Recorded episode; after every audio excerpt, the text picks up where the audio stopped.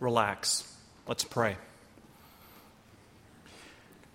Father God, after a few days that you have given us blessing after blessing upon blessing, most of which we do not see or perhaps even appreciate, we would pray that the Spirit would give us a spirit of recollection of just how gracious you have been to us over the last couple days. And we continue in prayer asking now that as the children learn their lessons of the Bible, that it would inspire them and that they would be lessons that would be within their hearts for the rest of their lives. And for us here this evening, my prayer would be that we would all, most of us at least, would just be able to relax. Amen.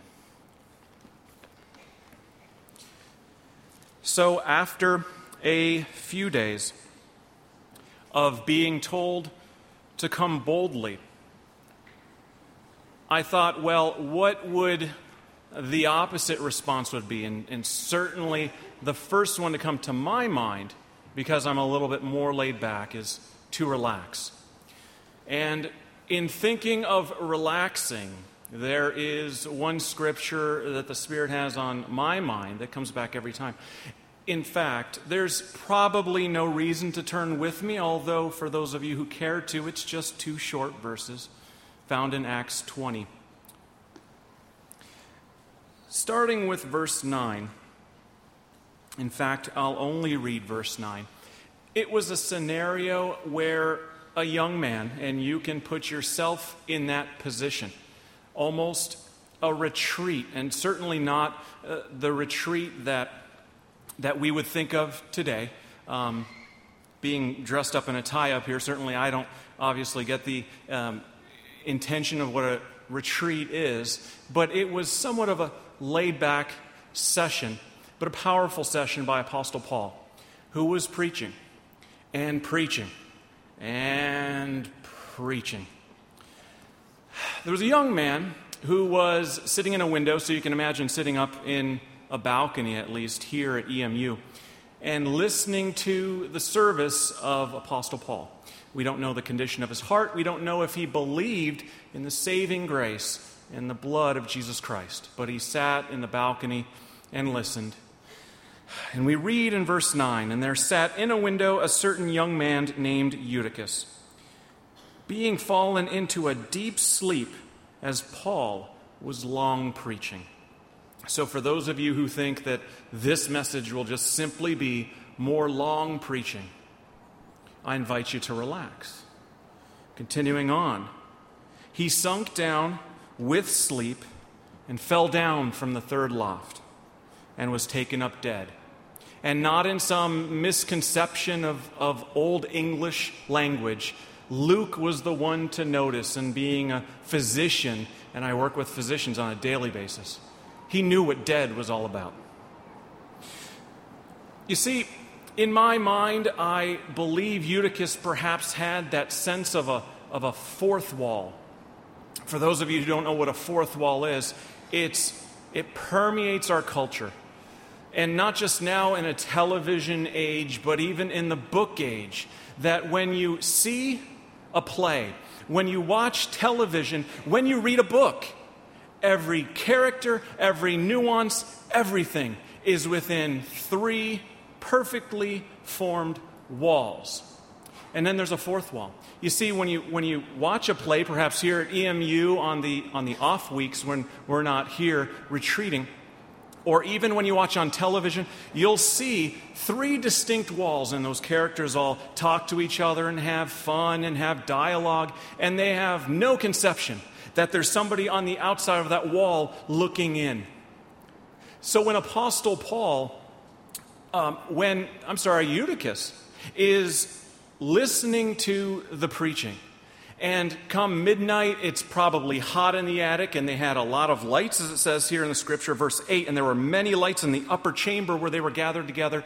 The heat kind of builds, and you get relaxed. You just let the cares of life drift away. You close your lids, and you fall asleep. And I can imagine as Eutychus began to sort of fall back. He sort of had kind of a weightlessness feeling for a few seconds, and whether his eyes are, were open and he knew it was going on or not, we don't know, but it was most likely comfortable until he finally hit rock bottom. So we have a dead man who fell asleep to God's word. Perhaps he thought of it as a fourth wall. There's us here in the sanctuary, there's a preacher up front, long winded, or I shouldn't say long winded, perhaps it was just, perhaps it was just, well, it was just not relevant to us, so we phased it out. So that when you're watching a play or television or what have you, you don't, you don't feel involved with the things that are going in within those fourth walls. You feel non threatened. The characters live in their own life, in their own world. And to acknowledge that they're in this play or this television program would defeat the purpose. They would acknowledge that they're fictional. How many of us find that life just seems to be easy to retreat back and to somehow put up that fourth wall? To think that life passes by so quickly that we can fall asleep to exactly what is going on in our lives. There is an illustration I could use to say that, that Satan uses bricks to build that fourth wall transparent bricks. And so, with each moment of our lives that ticks by, as we fall short of the glory of God and we remove ourselves from His grace, we just put another brick and another brick and another brick. Another distraction, another way to say, I can remove myself from the pain and misery of my sin and how, short, how far short I come and to build that fourth wall. That's why I, I like kids. Kids have no fourth wall. That's why Christ asked. That's why Christ had a fondness for children. No wall, no understanding of just how far short from Adam and Eve when they first knew about knowledge, knew about good and evil. They knew better after tasting of that fruit. Right away, they were passing the blame and Adam saying, Well, it wasn't my fault, and putting everything into a tidy little box that makes sense to you, and that nothing can reach in from the outside, and that you can't reach into the script. It's like with each sin and each passing moment, building up that transparent wall, seeing somebody walk face first into a sliding glass door that's really clean it's, it's funny maybe the first time, second time, then maybe a chip a tooth, then really it gets old. But it's a continual pattern with our lives that if we do not understand that Satan builds walls and removes us from the love of God through our own works, that we can remain just like Eutychus. As, as a kid, there were, there were books I would read, but it was a little bit different than the traditional book. It was a choose your own adventure book. Those were pretty cool. And what you would do is start with page one, but it wouldn't end saying go to page two. You would make a decision. It would say at the bottom of that page, if you want to go into that uh, haunted mansion, go to page 13. If you want to go through the back door, it seems the path was always chosen for you no matter what. But if you want to go through the back door, turn to page 46 and on and on and on, following a linear path until finally the conclusion of the book is reached. And you have behind you an entire path that you've followed. The world doesn't believe in the path of life and the path of Jesus Christ. They read page one, page two, page three. They see all of the pages and understand all of the outcomes but they don't follow the path of life and take the right choices that are designed and brought to us by our Heavenly Father to escape pages 32, 71, and all of the tragic endings of a young man, an old woman, of anyone who comes before the Heavenly Father without knowing of His grace and His forgiveness. Satan, in those pages, has you look for, in the pages of just life, has you look for keys to a door that's, that's already open, keys to a door that's already been opened. He gives you a ladder to climb, step after step after step, to get over a wall that's already been broken. Satan has you believe you are writing the story of your life on your own, page after page after page, of a story that's already been written in blood, of a story book that may or may not even contain your name, the story that's illustrated in the Bible. It is fascinating to think of just how easy it is to relax and see the world in those three walls, and as your life passes by and the play keeps going, to just relax. So, what is it then to come boldly? To come boldly to the throne of salvation? To come as a child? My son will go up to my mom, my, my wife, his mom. well, my mom too, Grammy, and will just incessantly say, Mom, mom, mom, mom, mom, mom, mom, mom, mom. Why? Because there's a comfort there, and he knows he can come boldly to someone who cares for him and knows him. And when my son goes to a stranger and says, Mom, Mom, and then the person turns around and Uh, and then walks away because there's no more boldness. There's no more knowing that mom knows my needs. Now, okay, let's turn it to be, I would say dad, but in our language, we use father. That you can turn and say father, that you can turn and say Jesus, Jesus. Or as a child, probably can't get out two syllables and just say G, G, G. It just the, the grumblings of your heart to know that Jesus has been there, that you can be bold with someone who has already been there and done that. Somebody who already has written the book, who knows exactly what life has in store. But you can relax. You can relax because, and as, as a technical person, I find that it is easier to relax more now than ever. And technology and the ways of the world can cause you to build those same, well, the three walls are already there, but to build that fourth wall, brick after brick. You get sick and tired of passwords and remembering what they are when you use a computer, and I do too. Well, eventually, and in the near future, it will just be scanning your finger, or if you don't have a finger, uh, your uh, retinal scan. Makes it easy for you. That eventually there's a tediousness in searching the internet. So the world will bring you the, simplicity of, well, you've searched for this in the past, so you're going to need this now. Relax.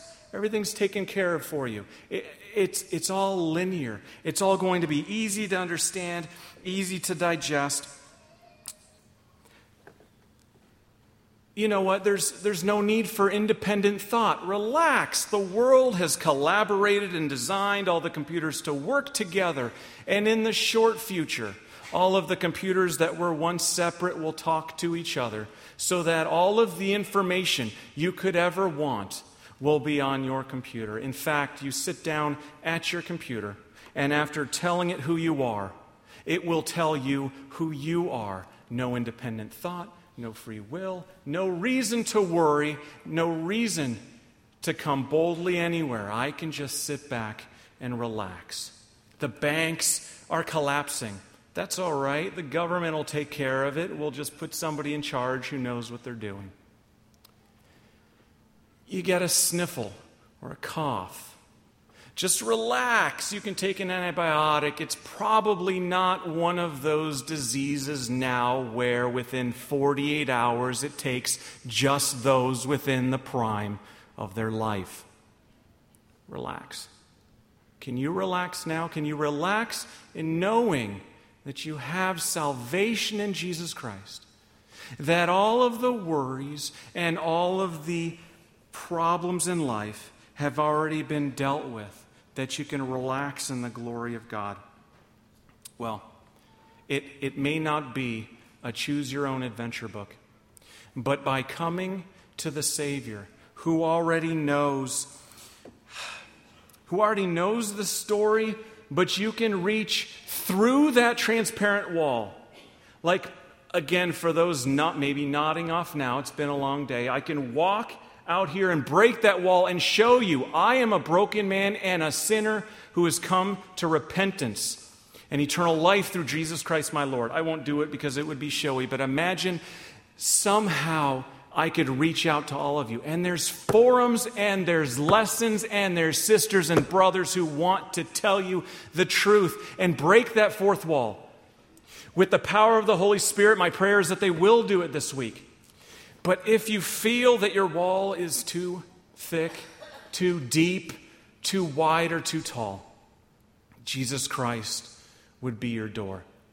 And if you don't like the scenario that your life is taking now, if you realize the depth of sin and just how far short of that glory of God we come, to wait until your last moment when you are naked before your father and explaining yourself. I don't know what it would be like, but I would imagine as a father, he will give you all the time in the world to explain. Well, I was good. Silence. Well, I knew about Jesus Christ. Silence. And whether the lights in that room or in that hall or in that place shine bright on you, and without hair on your head, without clothes on your body, without a body at all, just the soul that's left, saying, Well, I, I did my best. I had nice friends. I, I, I'm wearing matching, sh- I, I was wearing matching shoes. And your soul that goes back to all of the material things you had once, where once you relaxed in them, you were calm, you felt comfortable because others accepted you. Because others, they had their own three walls set up and they were watching their life go through the motions. You think back on how silly was I that as this room gets hotter, as my excuses wear down, and all the value and all the glory you placed in yourself and your narcissism and wanting to believe that you are more than you are, more than I am, that I will break down before my Father and explain that it is only by the love of Jesus Christ and his shed blood that I can accept the salvation and the redeeming grace found in him and not myself. So you can go to the author and finisher of our faith and say, Christ Jesus, I want to have a talk. I want you to change the scenery. It, goes in my mind back to in grade school, we had um, uh, a box that we'd put together, a terrarium, terrarium, something like that. One of the school teachers might know. But you would set up this little scene of cutout pieces. And it would be, and it was a reenactment maybe of a, of a history lesson or something. But imagine your life in those three walls that you cannot reach into because the wall is so thick, yet it is transparent. And you try and try and try through the glass door to get through but nothing seems to work. And if, if perchance you do reach in and another brick of the wall comes slamming down on your hand, and you said, But I moved that piece of my life, and now it's right back to where it was yesterday. To ask the Father who is on the other side of that wall, to ask Him through Jesus Christ, rearrange the scenery, rearrange the, the characters in my life. Most importantly, perhaps, to rearrange the outcome to rearrange the ending so that whether I am up here long winded, whether Eutychus thought that Paul just had too much to say and not enough time, though it was a collection of believers, though it was perhaps Eutychus as a believer who just simply wore down after hour and hour of trying to show someone that the wall can be broken through Jesus Christ. Nay, the door can be showed to where Jesus Christ is on the other side. And Paul, through hours of proclaiming the love of Christ, had a young man fall to his death Then what happened? Verse 2 For those who haven't opened your text, I will read it for you. Uh, the second verse. And Paul went down and fell on him, and embracing him, said, Trouble not yourselves, for life is in him. That there was life in what was death, that there was hope where there was no hope to be found, at least temporal, at least in this life. That Paul saw worth in a sinner. Do we see worth in our young men, young women, in our friends, in our family, in those who, who perhaps don't know of Jesus Christ? Do we tire or perhaps weary of being willing to share the gospel? That just as Apostle Paul was long winded, it would be my prayer that each of us who know the story and should be willing to preach it for hours on end, whether you're dressed fancy or whether you're just sitting in a bench next to someone who just wants to talk that I want to tell the believers and encourage the believers. It's a long drive home from camp. In fact, it's a long time. It's actually a very short time from now till the end of camp. But if you could just take that drive and speak to someone about Jesus Christ, even if they're not bold to ask you, share it with them. Be bold because Christ had to share the gospel with people who had, perhaps in the world's eyes, no business knowing about Christ, but they did.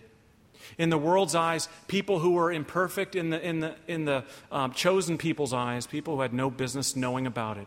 But everyone in here has business to know because when they face their God in the last moments of life, that to, to show them the grace now, to, to show them that there's a way to change the terrarium and the four walls of their world, that to place Jesus Christ in there will be a benefit. And for those who don't know Jesus Christ, for those who don't know Christ as your personal Lord and Savior and aren't bold, just ask. If, if Dave 15 years ago was sitting out there, let me tell you, just, just ask. Just ask. It's not embarrassing. There's no reason to be bold if you're uncomfortable, but ask about Jesus Christ. There's no reason not to. Because with your soul's salvation at stake, why is it in this world when you compare yourself among others, 2 Corinthians 10, and, and you, you get mixed up in what other people think of you, and then you think of other people, and you start building brick after brick after sin and sin and to the point that that wall is so great that it feels, it feels like there's, there's no point in talking. There's no point in even discussing this. To, to try to break that wall down takes a little bit of, a little bit of boldness. For those who know Jesus Christ, it, it takes a lot of boldness to come before his throne having known salvation and grace and to admit that you are still a frail and fallen man and only saved by the grace of Jesus Christ. But for the sinners out there, I don't want you to go through the same life that everybody else does. It's not just a play, it's not just a television program that will bring to you now reality. Imagine that, delivering you reality. The fact that you can sit down and see characters that are still among three walls, that still have a horde of producers who write, script, design what reality should be, when computers eventually create your reality for you, and it knows in the morning you want weather and traffic, in the afternoon you want what the sports are going to be, in the evening, I can't imagine what your life would be built to without the saving grace and the knowledge of Jesus Christ. Where a machine the world over will define for you who you are, define the characters in your play, define the scenery in your life, and define the ending for you because it's convenient and you've relaxed. To be bold, to be to be somebody who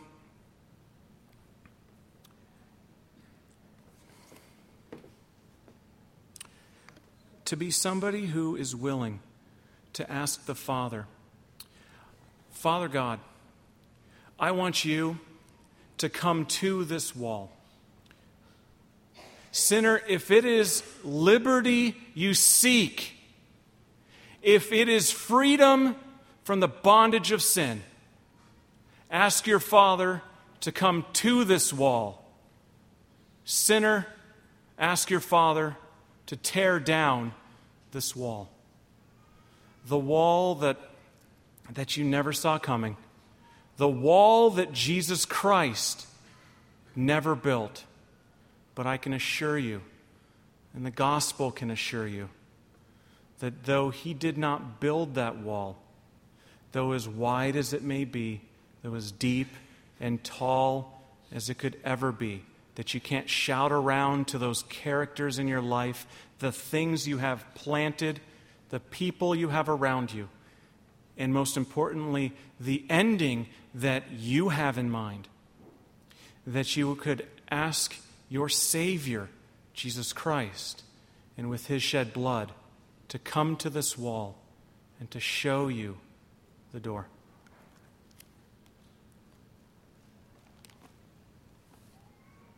Amen.